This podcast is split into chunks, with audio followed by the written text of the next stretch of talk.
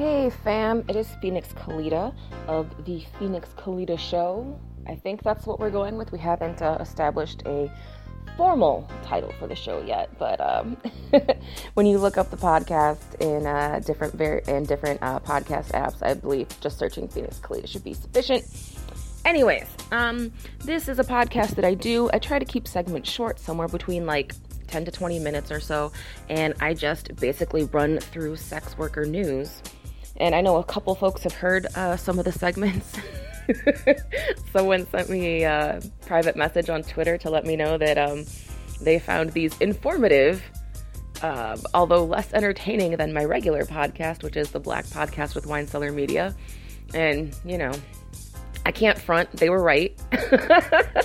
I'm um, not inherently a funny person. However, my co host on that show, which is um, news, politics, and commentary is far more um, goofy than I am. So there's definitely a lot more comedy here. This is more of um, just kind of read throughs with a little bit of commentary about what is going on as far as uh, sex workers' rights are concerned. Um, of course, obviously, I have an interest in sex workers' rights. I'm on the board of SWOP. Hey. And, um, you know, I've talked about my time I've spent in the industry and whatnot. So I just feel like a lot of sex worker news doesn't make uh, doesn't get enough traction. So in my own little way, I'm trying to help with that. So the point of this podcast is to talk about um, cases where sex workers are being impacted. Um, you know. Uh, about policies and laws that are currently, um, you know, trying to be implemented through different uh, various forms of government, and as well as some international sex worker news too. So, here we go. Um, it should kind of go without saying, but because the topic is sex workers, all trigger warnings apply. Because uh, a lot of times these stories involve uh, police harassment, police abuse, sexual abuse, sexual harassment, um, rape, murder. And these news stories are no exception. So, let's just fucking get started, shall we? So, this was in Las Vegas, uh, and the story went up a couple days ago. It's on uh, the Las Vegas Review Journal. So, a 34 year old man impersonated a police officer when he picked up a prostitute, a sex worker, uh, this month, threatening to arrest the woman if she did not have sex with him, according to his arrest report. Erlin Lloyd Clark was arrested April 6 by the Metropolitan Police Department, two days after the alleged assault on charges of impersonating a public officer, sexual assault, first degree kidnapping, and robbery. He remained jailed Monday at the Clark County Detention Center on $150,000 bail, according to court records. Uh, shortly after 3:20 a.m. on April 4th, a woman was walking out of a gas station near Boulder Highway in East, East St. Louis Avenue. At the same time, a man was pulling into the parking lot in a silver Jeep. The woman said she eventually got into the car after the two agreed on a price for sex, according to the arrest report. The man then drove west on St. Louis to a different location, and as he was parking the car, told the woman he was an undercover officer, but assured her that, quote, she wasn't going to jail if she just listened to him, uh, the report stated. The woman told police she followed his commands because she had no reason to believe the man would lie about being an officer, and that he continued to talk as if he was a police officer throughout the encounter. During the assault, which she said occurred just outside the Jeep, the woman said she focused on the license plate to distract herself. She memorized the plate number, which eventually led to detectives uh, finding Clark. As the woman dressed inside the car after the assault, the man took $100 from her and photographed her driver's license. You fucking dick. All right, so you rape someone and then you rob them. Well, fantastic. Uh, he then drove the woman to a different location and told her to get out. She called 911 as he left, according to the report. Two days later, police arrested Clark in the 1100 block of South Rainbow Boulevard, not far from a home address linked to the Jeep's license plate. In an interview, Clark acknowledged having sex with the women, the woman, but see, see the fucking soft language, having sex. It was not consensual sex. He told her he was a cop and he was going to arrest her if she didn't do it. That's not having sex. That's raping somebody. Jesus fucking Christ. Um, so he acknowledged having sex with the woman, but denied he ever threatened her or made himself out to be a police officer. Uh-huh. Uh a detective said, uh, this is in the police report, when I asked him if there was ever a conversation about him being a cop, he told me she talked about it, but when she did, he ignored it and didn't say anything. Well, why the fuck would she think you're a cop then, if you didn't say anything? That doesn't even make any kind of fucking sense. Um, after Clark's arrest, the woman picked him out of a photo lineup and said, I'm 100% sure he's the guy. His preliminary hearing, ooh, preliminary hearing is set for April 23rd in Las Vegas Justice Court. Uh, also worth noting that where this happened, because I know there's like this reputation of Nevada, like oh brothels and legalized prostitution and all that. Um, this happened where sex work is not actually allowed, including in legal brothels. So it's almost like I don't know. Criminalizing sex work makes it dangerous for sex workers. Maybe. Just fucking maybe. So yeah, this guy's an asshole. I'm definitely gonna try to follow this story and see um, how this goes. I'm actually surprised that he got the sexual assault charge. Um, but we'll see. And I also, you know, hopefully the sex worker didn't get arrested because always, you know, as always, we remember that, um, you know, prostitution is still a crime. And even if you were victimized while working, your job is illegal. So reporting to police can result in you being arrested or put on a watch list or, you know, otherwise harassed by police. So just something to keep in mind. Hopefully she is okay. Wow. All right. Well, that's a great way to start the fucking podcast, isn't it? All right. Uh, let's see what else do I have. This is off Gay City News. I love a good gay city. Who doesn't? Um, if it would let me actually click this and not give me nothing but pop-ups. The Brooklyn DA, District Attorney Eric Gonzalez, uh, spoke at an event hosted by the Lambda Independent Democrats of Brooklyn and said he supports uh, decriminalization of sex work. How about that? That's exciting. That's good news. Uh, Brooklyn District Attorney Eric Gonzalez voiced his support for de- the decriminalization of sex work on an April 4th, uh, on April 4th, during a wide-ranging discussion with elected officials. Um, the quote decriminalizing queerness event. That sounds like a fucking kick-ass event, actually. Uh, which was hosted by LE, LID, which is Lambda Lambda Independent Democrats of Brooklyn, LID. Uh, so the event was hosted by LID and primarily focused uh, on sex work, but also touched upon marijuana legalization, housing rights, and other issues facing marginalized groups, and additionally featured Brooklyn State Senators Julia Salazar and Zellnor Myrie, uh, as well as advocates who have experience as sex workers. I believe in decriminalization, Gonzalez said in response to a question from an audience member at the first, Uni- at the first Unitarian Congregational Society in Brooklyn Heights. Gonzalez went on to explain his office currently utilizes a process that entails enrolling sex workers in services and directing, ah, you fucker, directing them to complete a bunch of steps uh, before his office dismisses the cases altogether. Um, I mean, I know what they're talking about, right? The whole you go to court and you take classes and then it doesn't go on your permanent record. But that's still like shitty and it's still fucking government interference where it's not wanted or needed and it's just fucking ugh. Ugh. Fucking hate that shit. Um he notably left the door open to further improvements in the way his office handles those cases. Uh, Gonzalez's clear support for decriminalization comes just uh, weeks after he unveiled his Justice 2020 plan geared toward reducing incarceration. The Brooklyn Eagle quoted Gonzalez's spokesperson uh, in March as saying the DA, quote, expressed willingness to take a fresh look at loitering enforcement and would be open to further discussion about this issue. Right? Remember that too, folks, because a lot of these, uh, you know, these quote unquote revolutionary new ideas around sex work and uh, policing say, well, we're not arresting sex workers for prostitution anymore, right? But they leave out the fact that sex workers are still being arrested for other things, such as loitering laws, right? Because they're out, because outdoor workers are you know, working in a specific area, which results in, you know, breaking loitering laws. So then, because there's fewer prostitution related arrests, people will say, oh, but look at the rates. We're not, you know, we're not um, arresting sex workers or we're not, you know, you know, look how low the prostitution rates are. And it's like, yeah, they're lower, but other fucking petty bullshit is up. So sex workers are still fucking being criminalized. Don't fall for that hype.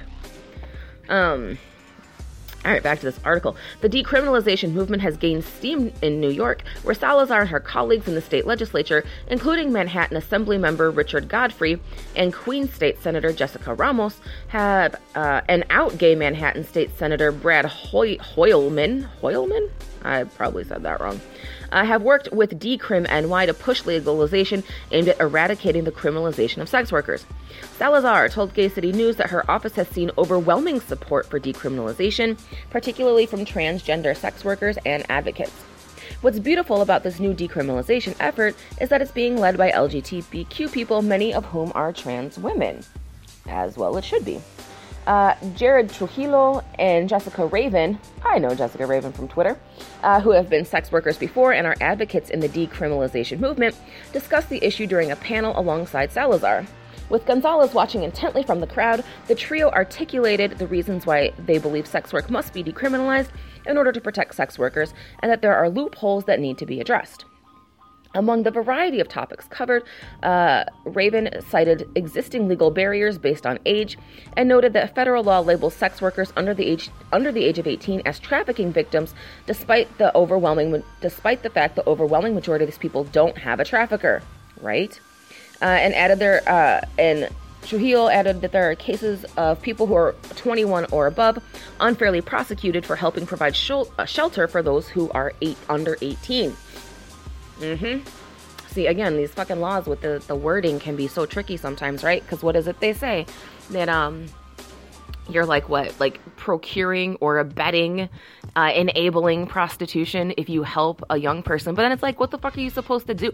If someone is like, a, you know, a runaway or has been kicked out of their home because let's face it, lots of queer, you know, LGBT kids get kicked out for their gender or their sexuality. So it's like, so you know, someone is like 16, 17, they're homeless, and you know they do sex work and they ask you like can you give me a ride to this to this job to go see this client? Or um, i'm somewhere and a client just left can you come pick me up? Or can you you know can i sleep on your couch? Right? Like i'm homeless and you know i'm you know y'all i don't know if people listening know but I'm from Chicago. We just had that fucking fucking cold snap. It was like like negative 45.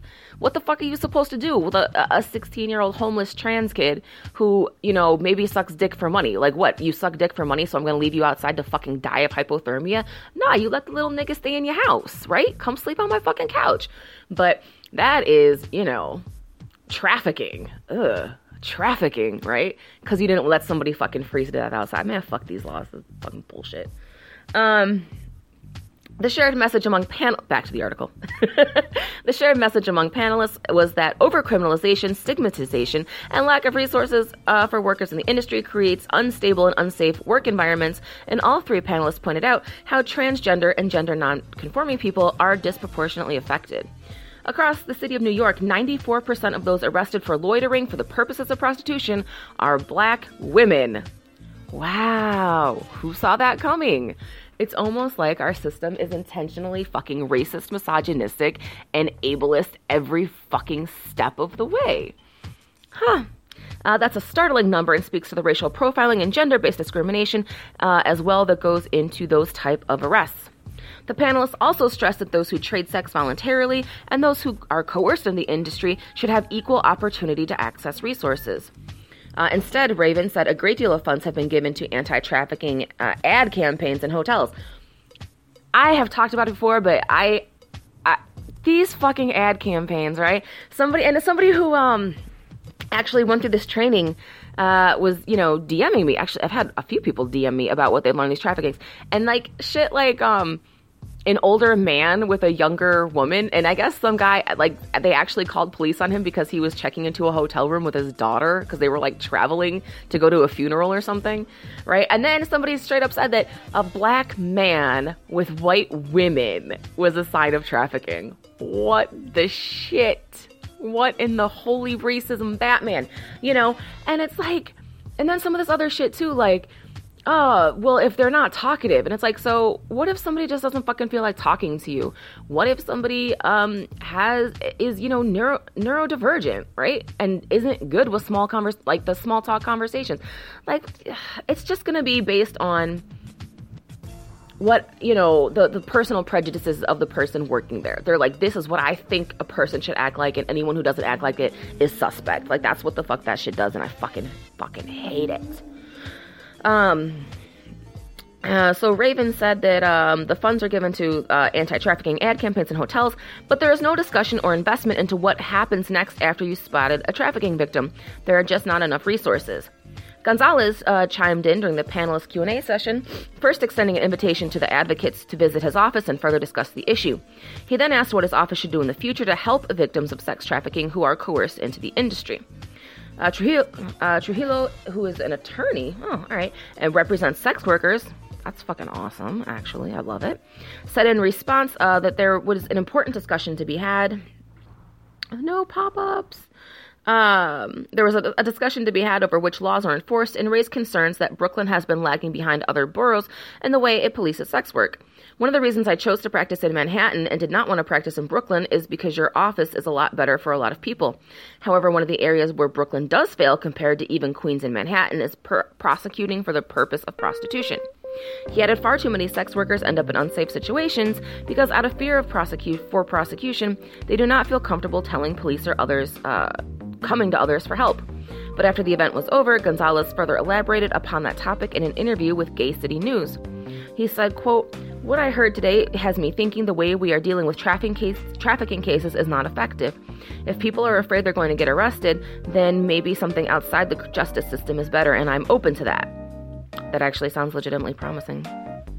Um, Gonzalez, like many other speakers during the event, drew comparisons to marijuana legalization uh, and the way that that is policed. He especially pointed out the fact that there is no longer a drawn out process for many drug cases. We don't send them to Rikers and we don't make them plead guilty to get services. I'm very open to dealing with this the same type of way. Uh, Gonzalez also expressed a desire to continue listening in other areas, including trans related issues. He said it was important for him to attend another LID meeting because it represents an organization where folks can have honest issues involving uh, queer and LGBTQ issues. Many of the people who get arrested for sex work are from the transgender community, so I really need to hear more from that community.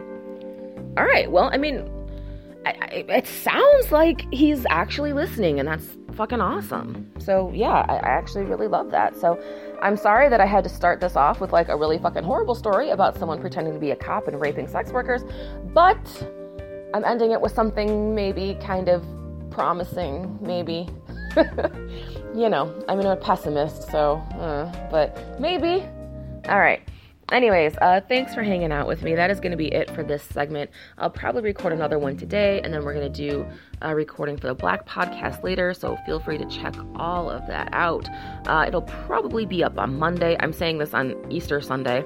Um, so yeah, if you celebrated anything, uh, Passover, Easter, anything else, uh, I hope that went well and I hope you enjoyed yourself. Um, but anyways, I'm out of here. As always, you can follow me on Twitter at Uppity Negress, two P's, two T's, two S's.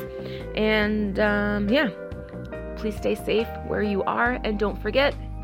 If you like our content, you can help us out at patreon.com slash Media Fund, or you can hit us up on paypal.me slash Phoenix and William. And uh, yeah. All right, I'm out of here.